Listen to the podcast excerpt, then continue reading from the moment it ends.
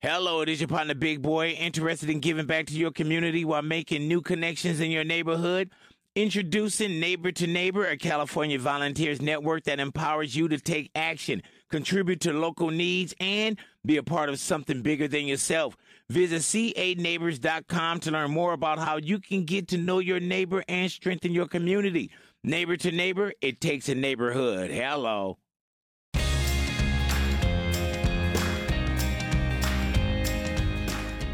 Today's episode of Reality Bites is brought to you by The Bold Type, premiering July 11th on Freeform. A new series inspired by the women of Cosmo, The Bold Type follows three 20-somethings trying to make their mark covering sex, politics, and fashion at a prominent women's magazine. They tackle everything going on in the world right now, all while going through the ups and downs of adulting. The Bold Type, series premiere July 11th. Watch every Tuesday at 9/8 Central on Freeform. Ladies, thank you for stopping by. Thanks for having us. Thank you so much. We're happy to be here. You guys, we have Jenny Owen Youngs, yes. A name that has been flubbed 1,000 times. Thank you so much for nailing it. Yes. That is a great feeling.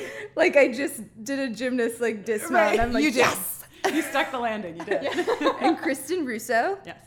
And you guys have a podcast together called Buffering.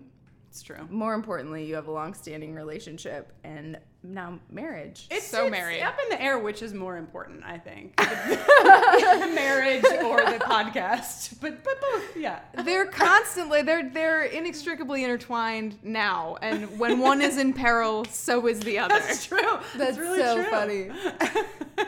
Have you guys learned stuff, new stuff about each other?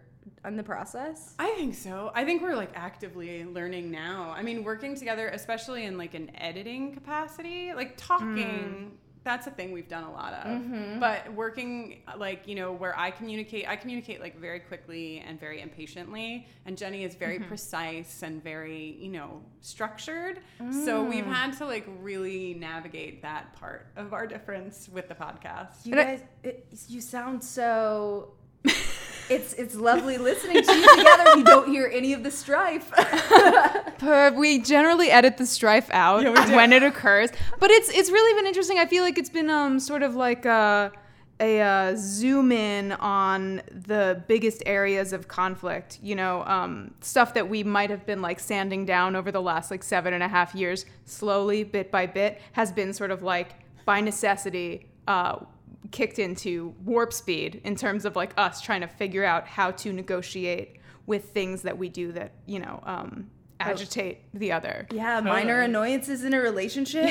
Right? Oh my God, yes. Yeah, we had this terrifying moment. So we were just away at A-Camp, which is a camp that I co-direct and that Jenny works with as well out in Wisconsin.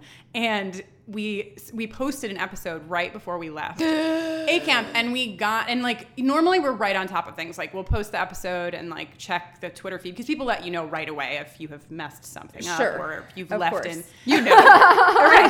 You probably are aware of this fact. And so, but we were so distracted. And so we posted it, and not until the next morning, I checked Twitter and I saw a few people that were ooh, we think you actually messed up the, you left in some extra stuff on the ad that you put in the thing. And so we were oh my God, because it could have been just a pause, but it also could have been 10 minutes of us fighting. We were very unsure. It turns out it was just silence. It was fine. Yes. But, yeah. We were driving a minivan to an airport with a bunch of people in it, and got to a red light. Oh yeah, we threw it in park. I was driving. I got out of the driver's seat, hopped on Pro Tools, edited on the way to the airport. Fought for an internet connection at O'Hare. Yeah. Did not get that internet connection. It was just. It was a thing. Shit. It was a thing. But it's over now. We did it. Great. We survived. Well, you have those things when you work. I've had several writing partnerships. Mm-hmm. Some more successful than others. And working together is that kind of fraught situation a lot of times anyway. But then when you add your thing that is supposed to be joy and positivity right. into the mix, it's a And there's like a mixed bag. Yes. Yeah, because there are like benefits to it, yes, and drawbacks to it, because on the benefit end, you're like, I'm way more open with how I'm feeling, mm-hmm, and vice versa. So that's great. But it's also like, you know, if I was working with somebody I wasn't married to, I would probably deliver my opinions in a bit more of a nice padded, yes, you know, way, where I'm like, no, it sucks. Like, so it's good. No time for passive aggression. No, just aggression. Direct aggression. Oh my God. Amazing. Okay. So let's back up just a little bit. You guys, both of you are from the East Coast. Grew up? Yeah. Yeah. We got New York and New Jersey represented here. Yeah. I grew up in Jersey, and Kristen grew up on Long Island and then Albany. Yeah. And then let me speak for her once we got together. Very, very atypical of someone from Long Island, but every once in a while. That's hilarious. So what I want to hear about your love story a little bit, but first, how did you get through? Like, did you guys have pleasant coming outs, I hope, or what was the situation? I feel like go ahead, Jenny. We'll go after you. I mean, I had a moderate coming out. I came out when I was 17 to my parents, and my dad was fine right away. He was like, you know, I'm worried about your life being more difficult, mm-hmm, in certain ways, but everything else was just like, if you're happy, I'm happy. But my mom comes from like a very Catholic family, so yes, her and I had, you know. You know, in retrospect, I'm like, it was moderate. But like, if you asked me when I was 17, I would be like, this is literally the worst thing that has ever happened, mm-hmm, in my life, because she really, really struggled with it. You know, she was really upset and scared and angry and all of the emotions that you might expect. So it took us like 10 years of conversation and her meeting people that I was dating and like slowly just, like, letting exposure, them in. Yeah. It was like a slow exposure slowly opened her up to a place where she started to accept it. And now she's, you know, she loves Jenny. She planned our whole wedding. Yeah, she's like, Mom, I was listening to a little bit about her. She's like Mom of the Year. She really went from like one place to the opposite place, which is amazing. So they're wonderful. Both of my parents are, and my sister never cared. That's great. And you, it sounds like you always, there was no like, when you were ready to come out, you didn't backpedal or any, you were just very like, this is who I am. And yeah, I was a really angry, outspoken 17-year-old, you know, like some things haven't changed. I'm still pretty loud. And, but yeah, I think that because of that, for the first like 10 years of my coming out journey, mm-hmm, I really didn't even process anything on my own end of like, oh, is this hurting me? Or like, am I upset about the way that like my mom feels? Totally. I was just like, you're wrong and I'm right. And I'm going to keep telling you that, you know. So I didn't backpedal at all, and I didn't plan the moment that I was going to come out, but I was mostly just really, really strongly rooted in my belief about equal rights, like before I even came, mm-hmm, out to myself. So I was always very vocal about it. And what was the vibe on Long Island? Accepting place to come into? Well, so I was upstate already by the time I came out. So I was upstate in New York, and my school, like my high school, was really ahead of the curve, I think. Like they had their GSA started in 92. I came out in 97, and that's like 92 for a GSA in high, mm-hmm, school. It was super early. So I'm so sorry to plead stupidity. What is GSA? No, well, so GSA in 1992 and 1997 was a gay straight alliance.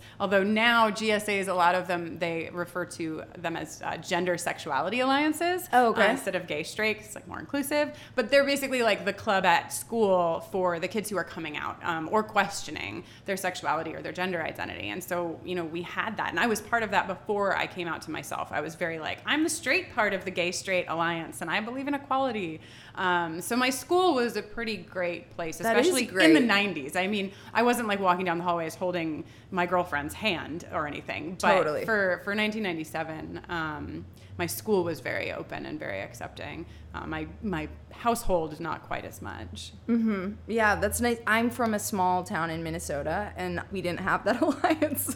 Yeah. I mean, mm-hmm, you know, even just because there wasn't as much media at that time, and mm-hmm, just being in such a rural place, like it was, there wasn't like open you shouldn't be this way, but there was just nothing that was like, right. Welcome, you know, yeah. Or this is how you do it, or, you know, it's okay. Totally. And that's like an implied it's wrong, right? Like, it's, right. You don't always have to say, hey, don't do this thing to communicate the message that you probably shouldn't do that thing, which I think was, yeah, a big experience in the 90s overall. And still, I mean, that's still certainly a presence in the world. But now at least we have television characters and, you know, like there is more exposure. And the internet. That was a thing that like really didn't exist for my coming out experience at all, that I think would have heavily shaped how I felt about the world. Yeah, for sure. I mean, it's like how TV flattened America, it's like the internet, you know, made it even deeper. Mm-hmm. Yeah, for sure. What was your experience, Jenny? I also grew up in a very small rural area, the rural corner of New Jersey that you never hear about. It's just like farms and woods. There were like a couple other queer kids in my high school, but it was like not a good... people were, there was a great. Sentences are so oh my God, I cool. So feel you. I'm always like the woman of the half a thought. Yes. I'm like, the other ones, if you just 5 minutes later, it would be there, so.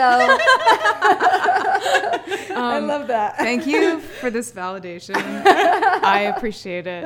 I don't want to like undersell or oversell. Like some people were chill and some like I have had a recurring experience of like guys in my grade who would like cough. Who would walk by like an open class door and like cough Jen Youngs as a dyke. In high school, my name was Jen.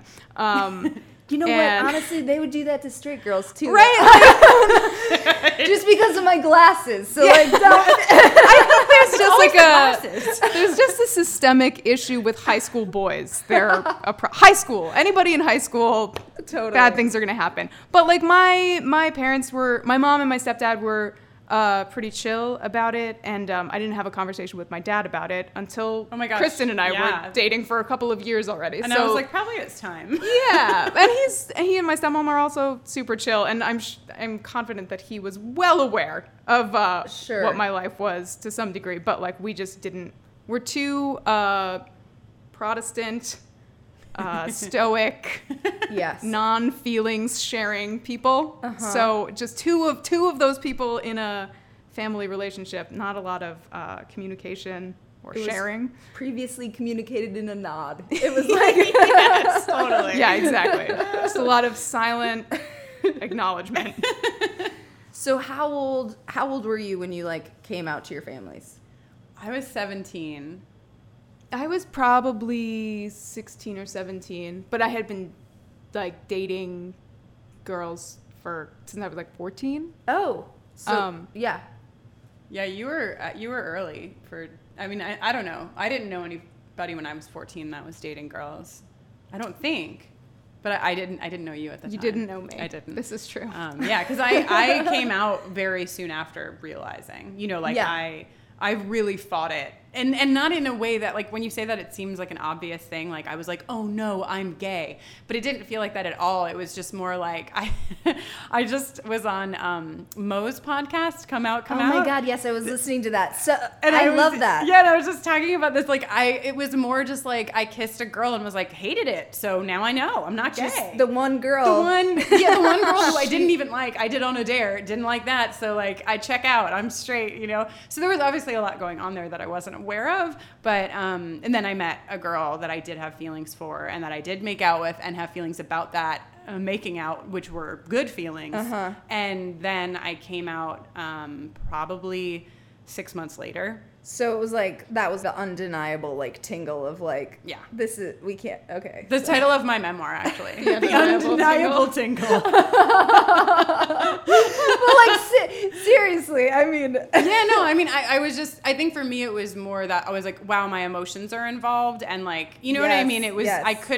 I knew that no matter what I was, because I came out as bisexual, I knew that no matter what was going on, I could not deny the fact that I had feelings for this person who was a girl. You know, and so the rest was just like, I didn't really care about the rest. I knew that that was something that I had to communicate to my friends, but it's like, you know, it was a slow process. I wasn't like, this is great. I'm so excited to tell everyone in my life. And I was going to college for the first time. So I had two new roommates who I lived with, who I was like, what if I tell them and they're not cool? You know, that's it's like, were they chill? They were unbelievably chill.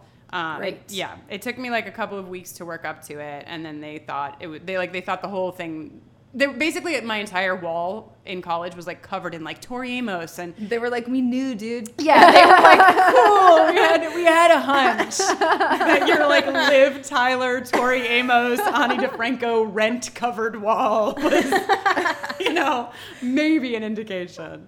Yeah, so they were cool.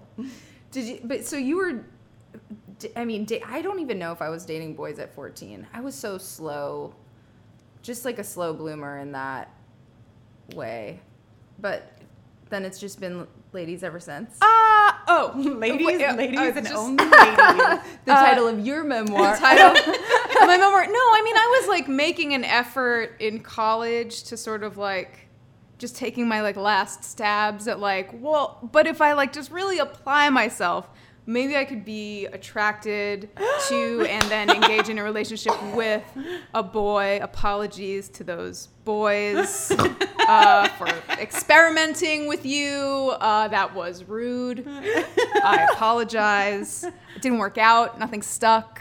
Oh, my God. Somewhere there's probably a man who would do it. Michael Bublé. So my love for Michael Bublé is aromantic. I see. It is a platonic love. Right. Okay. But like, it would take Tim Riggins. Yeah, Tim Riggins. Who's Tim Riggins? Oh wow, we have so much to do after this episode. Wow. So as soon as we're done taping this, we're going to the three of us are going to have to sit down and watch all 5 seasons of Friday Night Lights. Oh, in rapid succession. Good things about that show. We told friends of ours like a couple of years ago to watch the show, and we had been talking about Tim Riggins like nonstop because it was right after we had finished our watch, and the guy that we told to watch it like texted us a couple of hours into his watch and was like, "Oh, is Tim Riggins the girl on the football team?" We were like, "Mm-hmm." Like, who's Tim Riggins? Well, he's played by Taylor Kitsch, who is a gentleman, but he has pouty lips and longish hair. And long eyelashes. Yeah, he's like the 1997 Brad Pitt. Pretty. Yeah, he's like... Yeah, he's got like a Brad Pitt, Jordan Catalano. Totally. Kind of. And that's, you know, same. I think we had a rough time to come out to ourselves because the 90s were just full of so many men that I was attracted to because they were all so beautiful. Like, it was amazing. Like, really, Jordan Catalano, Brad Pitt. Also, I like that we're calling Jordan Catalano, but Brad Pitt. That's his only identity. You know, Shannon Hoon, Rob Lowe. It was just like, those were all my crushes. Yeah. And looking back on them, I'm like, oh, okay. I see what was happening. Uh-huh. Sure. Yeah. Those eyelashes. All right. So then you landed in cities where, like, you know, the community is rich and ripe and, you know, plentiful. Yeah, I mean, I went to art school with, like, a fair amount of, with a decent queer population that was just outside of the city and then eventually migrated into the city. So, like, had community there and then in Brooklyn once I moved. Yeah, and, like, as younger queer people, I think we were both using the New York City resources to their fullest. I mean, I know that we've had many conversations about like nights that we were at Meow Mix that like, were we there at the same time? You know, like cute. The like clubs that then you were like heavy into going to see like Riot Grrrl shows and things like that as a younger person too, which I feel like was all, I don't know. Yeah. I don't mean to lead the witness or anything. No, that's okay. Like, I mean, I can remember like when before Music Hall of Williamsburg was Music Hall of Williamsburg, when it was like North 6. And it was, like, a ratty rock club. Yeah. Like, I feel like I saw, like, the Butchies there all the time, you know? Mm-hmm. And, like... I don't know. I just am nodding. And that would be, like, the only thing I could compare it to now is, like, A-Camp. The the concentration of so many queer people in one space. Yeah. You know. Let's talk about A-Camp for a second, because like Gabby proselytizes for the cause. That's so funny. Gabby Dunn. We just can't get through anything without talking about Gabby Dunn. She's probably outside the door right now. With her cup pressed to the door. Did you know I love podcasts? She was totally like, hey, I don't know if you've heard, which I had, but she's like, you totally need to interview these guys. I was like, wow, will do. Thanks, Gabby. Thank you, Gabby. We're gonna check your phone really soon for her love being mentioned text that she sends us. That's so cute. So so the camp is in the Midwest? The camp is newly in the Midwest. So I came on as co-director of camp last year. It's amazing to me that's only been 1 year. I feel like I've been doing it for a decade. But the camp has been around. This was the 9th camp, actually, that they've had. And the first 7 were here in California. They were up in like the San Bernardino Mountains. Oh, nice. Yeah, and so it's a camp that's usually about 300 people or so. Whoa. Yeah, it's pretty big, and it's a space that centers the experience of women, and also has room for non-binary folks and trans men. Mm-hmm. But it's really powerful. And Jenny and I went 2 years ago to our first camp. We went as like special guests, and having no idea what it was. And we're not like historically the kind of people that would be like, 300 queer and trans people on a mountain, great. And so we went like, what is this gonna be like? And Jenny cried the whole time. It's so beautiful. It's very... It's really something. It's really overwhelming, because for so many of the people that come to camp... I mean, honestly, for everyone who comes to the camp, it's the only week of any of our lives when we are just surrounded by each other and in a space that is much safer than, the world at large. And for a lot of people, it's one of the only times in the year that they are surrounded by, like, any queer people, or certainly, that number of them. So it's really overwhelming. And a lot of them, the biggest age grouping is sort of like people in their early 20s to early 30s. Mm-hmm. And so for a lot of them, it's just this place where they make connections that then they keep for forever, Mostly like creative people? It runs, camp focuses, like the programming at camp does certainly focus on writing and music and dance and things like that, and then arts and crafts and fun stuff. But I still think there's a pretty good mix, would you say? I mean, it's partially creative, but mostly just... It looks fun as hell. It's so much fun. Everything I've seen on Instagram and the internet just looks fun as hell. It really, it's a hard thing to like describe even. It is a really fun thing though. There's just a lot of incredible connections and creativity. Like whether or not people are like self-identifying as creative people. Mm-hmm. There's just incredible stuff that happens that we plan and that we don't plan at all. That like the campers do on their own. Yeah. Oh my God! Like this camp, like the campers just arranged not a private, but an impromptu yurt party. Yeah, there's a yurt. I think the hashtag was hashtag take off your yurt. Yeah, take your yurt off. And there was just like we walked into the yurt and there was like a DJ equipment out, and like they had obviously just set up their own party space, and yeah, it's a real thing. Dope. Great.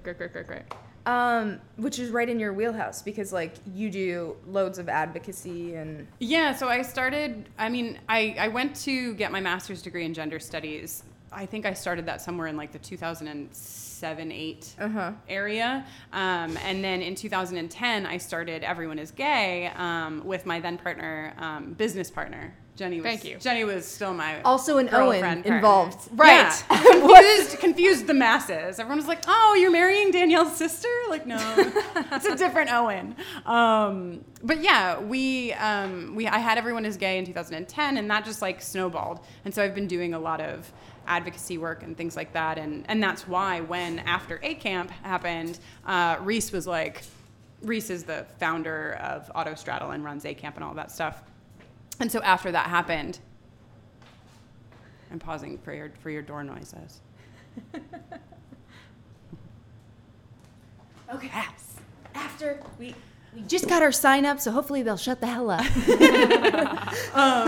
So after the co-director stepped down, Reese texted me and was like, I don't know if you would want to do this, but would you want to co-direct the camp, and it is right in my wheelhouse. I mean, it was sort of like, it pulls on like every single skill that I had unknowingly cultivated together to sort of all come together to this one place, and they all get used. It's like my skills on spreadsheets get used to their top degree. Amazing. And my skills on like talking about gender and sexuality and race and, you know, all how all of these things intersect in real spaces. So it's been really cool. It's very challenging. We had a lot of conversations this camp about how spaces like this often don't survive, and it's part of it is because of financial reasons, but another part of it is because the people who run them, it's usually very emotionally taxing. And so, you know, we've been trying to really make sure that we balance that and keep ourselves taken care of and make sure that the space is one that can continue.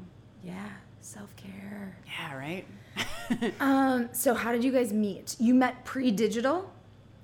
I mean, pre-dating apps being popular, I think. Before, definitely before them being the norm. We had a mutual friend. Were you confused about if she was a friend? She's finding out here. You're a friend. No, she's obviously a friend to us both, and a wonderful, just such a delight. But I was just taking my signature between every word pauses. That's my vibe. Yeah. And also kind of like waiting, because I feel like you usually tell this story, so I was just waiting for you to jump in. Go ahead, try your hand at it. Okay, let me know if I get anything wrong. Okay, I'm here for you. We had a mutual friend who is a musician. We like were in kind of the same circle. We like shared band members and like played some shows together, and I think we met maybe first at the living room. Yeah, the living room, and Jenny was so drunk. Like, so drunk. And, like, it doesn't, if you only have met Jenny in the last, like, what? 7.5 years? Yeah, probably, right. You don't know this Jenny, but if you knew Jenny in college or, you know, around that time, you know there was a very particular Jenny that would come out after a few drinks. And she was in rare form. You were in rare form that night. And I had heard about this Jenny, and I was like, she's putting her head in her hands. It's just, you know, not the best time. I mean, listen, for better or for worse, you were really hilarious. Great. A great time. But I was like, very like, whoa, okay. I've heard about this person. I'm meeting them for the first time. They're very, very loud, and I'm not sure about this. In just like a friend way. Not loud and charming? Loud and charming. Oh my God. Right. And Jenny, we're so similar. I would fall over and break glasses and just it's important think to I do. Was hilarious. You got to get it out of your system. Somebody's got to be the person who breaks stuff and is loud. Jeez. And it was you. You're welcome. Thank you so much. But anyway, continue. So we met at the living room. That was that. Met at the living room. I was shit-faced. Kristen was not impressed. Also, that's actually not right. We met at that was the knitting factory. Oh, the knitting factory. Downstairs. And it's really important to talk about all these clubs that are not where they used to be in New York. Because it's important that people know about them. So, shit-faced at the knitting factory, bouncing off the walls. And then sober as anything at the living room. And Kristen was like, wait, is this the same person? I was really like, what? Who is this person that's now talking to me? And then our third interfacing was at the just all rock clubs at the Paradise Lounge in Boston, where I was playing a show with our mutual friend, and I like entered, I hopped into the green room and was like blah blah blah blah blah blah, my girlfriend blah blah blah blah blah, and then left. And Kristen turned to our friend and was like, girlfriend? Because I didn't know that she was gay. Which is a miracle. I don't understand that. Which is bananas. Yeah, I don't know. It wasn't on my radar, but then like that in that moment. When I realized it, I all of a sudden, out of nowhere, was like, oh, she's gay and really, really attractive, you know? But I was in a long-term relationship at that point. Me too. Yes. So I just, like, talked about Jenny all weekend long and then forgot about it. The word had gotten back to you. You heard girlfriend, and then it was a totally different vision that you were seeing. Yeah. It was just, very... like... light bulb. Yeah, like I hadn't thought about it before, and then once I thought about it, I could not stop thinking about it. And our friend group was structured so that like if you told one person that we were all friends with, that you thought somebody else was attractive, they would know within 24 hours. I didn't know that, to be fair. I didn't know that Jenny knew this until we were like, had been dating for 2 years. She was like, oh yeah, I knew you were into me like the moment that it happened, because we didn't get together then for like 3 years. Yeah. You know? Like, oh my God. There was a long time in between. Friends and, but then both of the relationships that we were in ended, and I was busy making terrible mistakes while Kristen intervallically popped into my life to be like, are you sure you don't want to date this? I did. I was so forward. I mean, like, Jenny had broken up. Jenny had been with somebody who, like, where I, like, very much respected the relationship and, like, stayed back. And then she broke up with that person, or they broke up, and, like, word got back to me. And I just, like, did not have the tact that I should have. Like, I emailed you too fast and was like, so what's up? So that didn't go great. But I didn't, like, let it go. I wouldn't let it go. Like, no matter how many times. And because Jenny was very direct with me, being like, I'm not interested in this. This is not something that I'm interested in. And you weren't? It's just that, if you look at my amazing wife, Kristen Russo. If you look at the two of us 7.5 years ago, you know, Kristen was like together and like has a very high emotional IQ and is a great communicator and can take care of herself. And I was more into just like getting shit-faced, making huge messes, not growing. Yeah. You know, that was kind of my vibe. So, like, Kristen didn't really have anything to offer me in that department. So I pushed her away and back for a while. For like a year? For like probably? A year, yeah. I think for like a year. And then finally, of course, right? Finally, I like gave up. I had been on tour with my friend doing nothing. I just like hopped on the tour bus. I had no function on the tour. And Jenny was on, because I had like, you know. Biggest fan. Yeah, it was just, it's nice sometimes to be friends with musicians who are like, just come out for a week. You can sleep on the bunk. It'll be fun. So I was on that tour and Jenny was on her own tour and we crossed together in, I think, Cincinnati? Cleveland or, yeah, one of those Ohio cities. Uh-huh. And we were like, oh my God, it's so exciting. We're all going to get together. And I was like, this is it. Like, this is the moment it's going to happen. It's so fate. Like, we're in Ohio. It's totally... But, like, Jenny was had to drive that night, which I didn't realize, which meant that, like, she wasn't really drinking and, like, was not responsive to me at all. So, like, late at night in the bunk, like, 3 a.m, I emailed her and was like, I just need to know, like, what is up? Because you're sending mixed signals, which, yes, like, I'm pretty sure she wasn't sending mixed signals. But, like, you know, when you have a crush on somebody, everything seems like it's a mixed signal. And she was like, yeah, I'm not interested at all. And so then I kind of gave up. And that was, I don't know, October or maybe actually. Yeah, no, that's October. And then I gave up and like stopped trying finally. And then right before her birthday in November, she emailed me and was like, do you want to come to my birthday party? And I was like, come on. And I went to the birthday party being like, nothing's going to happen. And I know nothing's going to happen. Me too. That's how I went to the birthday party. Yeah. You want to tell what you told I just like was your best friend. I was having a combo party with my best friend whose birthday is the day before mine. Uh-huh. And I was like, listen, there's this girl who's coming tonight. And this is what she looks like, and this is what she's like, and it's very important that I not go home with her. Please, you specifically invited her there. But yeah, but listen, just because you invite somebody to your birthday party doesn't mean sex. Sex is not the inevitability. Yeah, I think it was the case at the end of a birthday invitation. The lady doth protest too much. Then we went home together, and that best friend of Jenny's was her maid of honor or whatever you'd call that role in our wedding, because our wedding was like not very traditional, but whatever, maid of honor, told that story like as our toast. I love that, because then she woke up in the morning and we were making pancakes for everyone together, and she was like. I think I might have made the right decision by allowing this to happen. And she did. Yeah, she totally did. Thanks, Jess. Yeah. Thank you.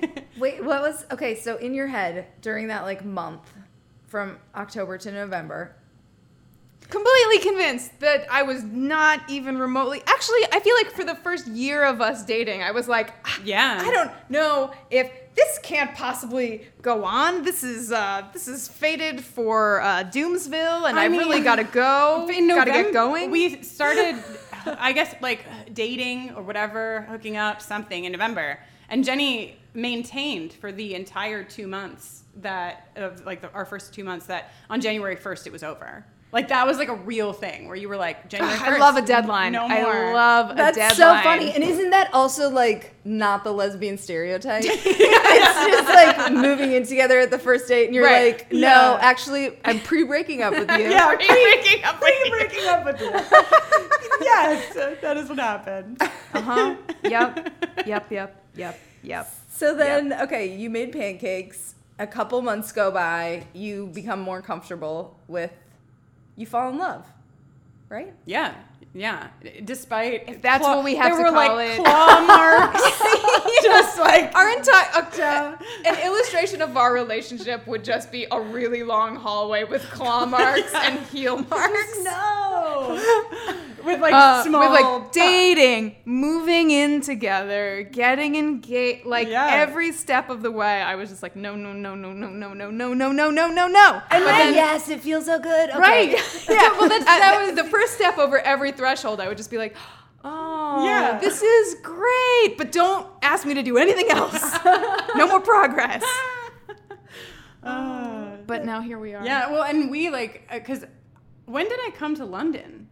Like April. Okay, so January we came and went. Kind of dating for like 6 months or something. Yeah, I think I had been dating for like 4 or 5 months. Yeah. I don't even know if it was April. But Jenny was on tour in London, and I was like, I know it's a great idea. I'm going to surprise her in London, like not tell her that I'm going. Mm-hmm. And the man at the passport office thought it was a horrible idea when I went to get my passport. He was like, first of all, I lied to him and told him I had a boyfriend because I didn't feel like dealing with it. Sure. He was like, why are you going to London? And I was like, no reason. And he was like, is it because of a boy? And I was like, yes. And he was like, oh, well, what is he out there for? And I was like, he's a musician. And then he burst out laughing and was like, you're going to surprise your boyfriend who is a musician in London? Good luck. And I was like, you don't understand. He loves me. Oh, my God.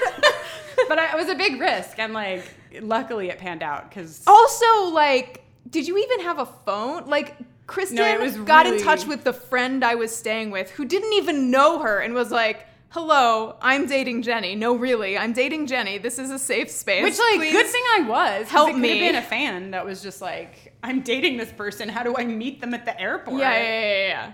And that is ballsy because I went to Ireland in like 2008 or whatever, and I just went to Paris a few months ago, mm-hmm. and it was such a drastically different experience in those like 10 years. Right? Oh yeah, trying to coordinate with people and the whole thing. Yeah. We were. Yeah. It was so risky that you were. It was like an episode of Friends, you know? Like, it was like, because we've been rewatching Friends, and I'm like, how do they do anything? Like they don't have cell phones. Yeah, totally.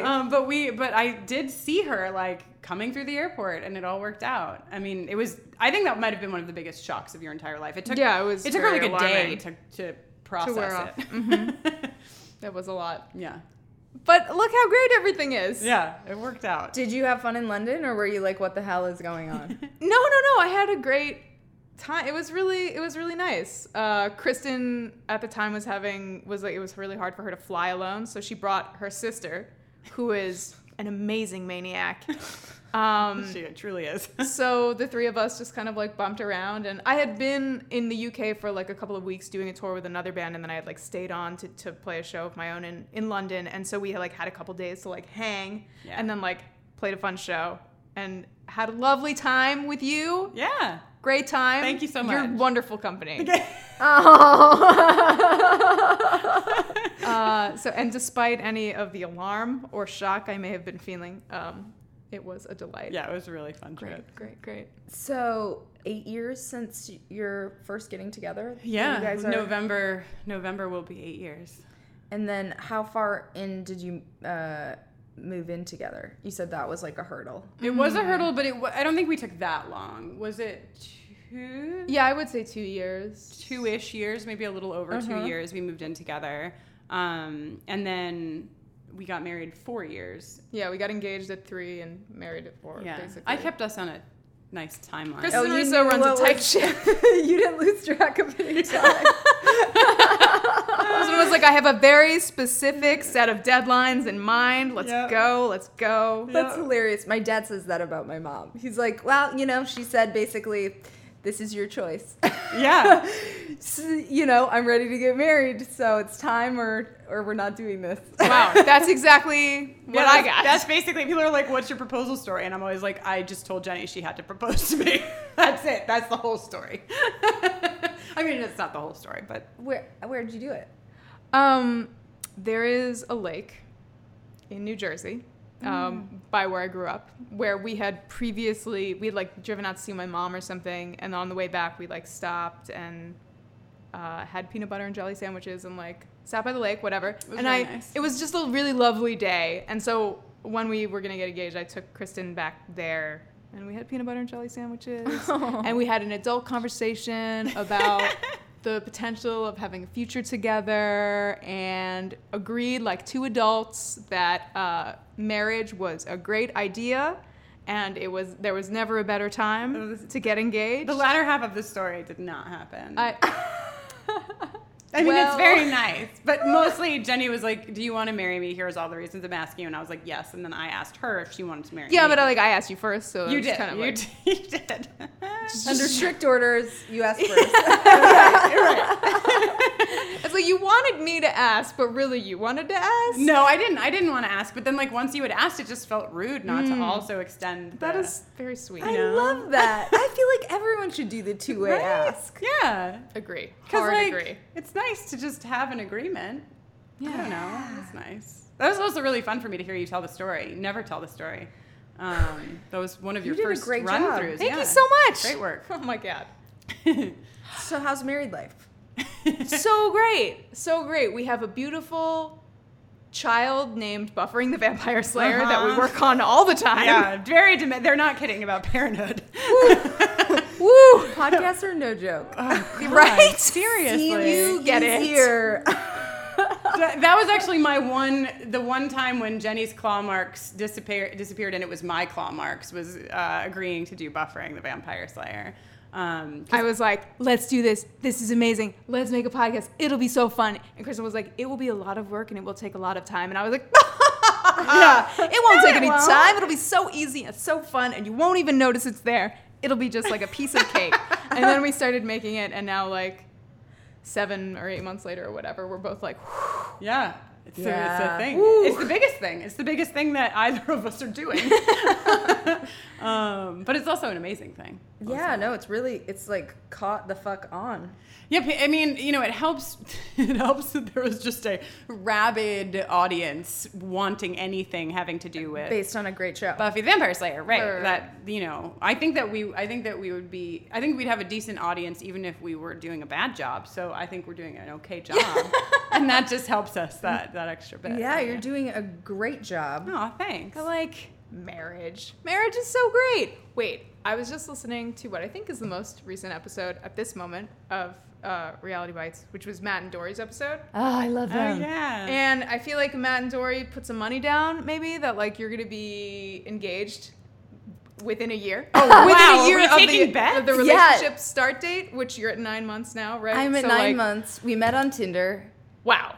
No, but in the best way, like, it sounds maybe like a sketchy way to meet. Not anymore. Yeah. I feel like my sister and her boyfriend met on I feel like, people, that's how people meet now, right? I don't think, I think I said it on that podcast, but, like, I don't think I would have met him just, like, milling about the city. Like, maybe, but, like, maybe not. Right. How does anybody meet anybody in Los Angeles? Everything is so spread out.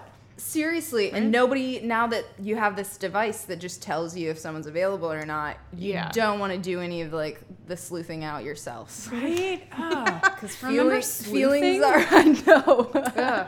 I honestly don't know how you guys got here, but I know, it's a miracle. It's an absolute miracle. So the proposal. Do I seem like a person who could be engaged in 3 more months? Well, I mean, we're. Based on, like, what you've told us about this space and, like, why we're in this space, like, I feel like that's just, like, borrowing a space is just, like, 3 months away from engagement. Oh, I think the math. He's so supportive. Yeah, he's very sweet. Just so if everybody's like... betting for the same thing, how is there any kind of... No, I just wanted to bring it up and be excited. No, I appreciate it. We'll all just get our money back when it happens. Does he listen to the podcast, and is he getting stressed out? He doesn't. Oh, good. Only, only when I point certain things out to him, or like there was one exception. There's an interesting conversation we had about my imminent engagement at 2937. You might want to check out. Like, for instance, Steve is a friend who is a hilarious stand-up, and he guest co-hosts sometimes. And Steve and I will always like dish about. That's what we do. Is we dish about our relationship. So then I was just like playing a little piece of that. You know, I'll do something like that. Right. Plant a seed. Like, this is actually directly about you. I think his mom listens. Wow. I think she'll love this story. Yeah. It's a storyline made for moms. Moms love to get involved in the engagement timeline, I think. Right? Absolutely. Yeah. I will say though, I've never been proposed to, but I don't have any I would have had hesitations about previous relationships, and I don't have that about this one. That's amazing. That's really good. That's good. Yeah, great. And he's like, but I would be ready now. And I'm like, just, you know, after we've known each other a little longer. Great. He sounds great. Yeah, he does. Sorry to make this about me. No. We did it. We turned the tables on you. Yes, ha-ha. The podcaster has become the podcastee. So, Jenny, at the end of every buffering episode, you do the recap song. Hell yes, I do. Well, we actually write it together, and everybody thinks that I do it all by myself because that's just like my nature. That's what I do the rest of my time, write songs. And I just like want to take this opportunity to say, Kristen co-writes every song with me. Thank you, Jenny. That's all. Oh, that's so sweet. But you're on your own this time. This time, yeah, because we're going to recap. This. What just happened. This Reality Bites episode. Oh my gosh, this is so exciting. Can we get this set up? Oh, you guys, we have a very special treat for you. Jenny Owen Young is going to perform a recap of this episode. Here's what happened.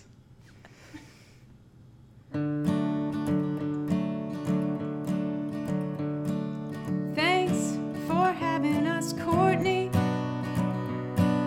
We learned so much today. You guys, can I start again? I'm so sorry. I know this is not how life goes. Yes, exactly. You get as many redos as you want. Okay, everything's fine. Thank you for your support during this difficult time. I know I'm going to get through it. Thanks for having us, Courtney. We learned so much today. Like one time, Kristen sold her already worn tights. And you really need to start watching Friday Night Lights. And also, love is real. And Courtney will soon be engaged. By September, if you please. Wade. Also, Gabby Dunn is the mayor of LA. This totally ruled. Thank you so much for being very, very, very, very nice. We'll tell our grandkids, holy hell, what a time we had talking on Reality Bites.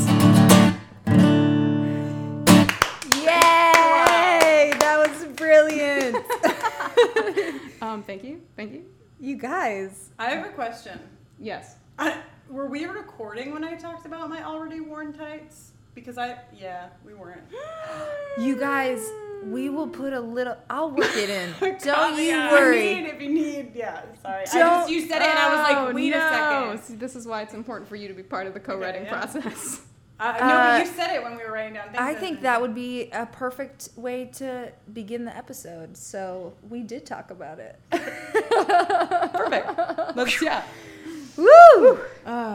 Life is good. Love is good. Thank you guys for coming on. Oh my god! Thank you so much for having us. Thank you for having us. It's been a blast. I am so. Maybe you can come on for your. What anniversary are you guys at? August will be 4 years married, but.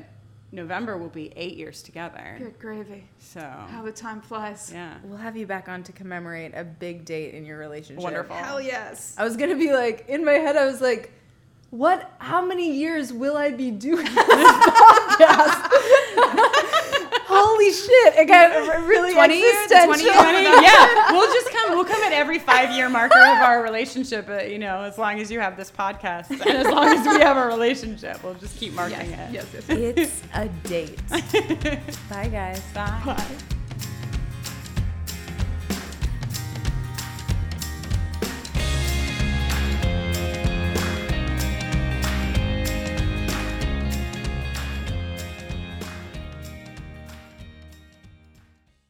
Hello, it is your partner, Big Boy, interested in giving back to your community while making new connections in your neighborhood? Introducing Neighbor to Neighbor, a California volunteers network that empowers you to take action, contribute to local needs, and be a part of something bigger than yourself. Visit CAneighbors.com to learn more about how you can get to know your neighbor and strengthen your community. Neighbor to Neighbor, it takes a neighborhood. Hello.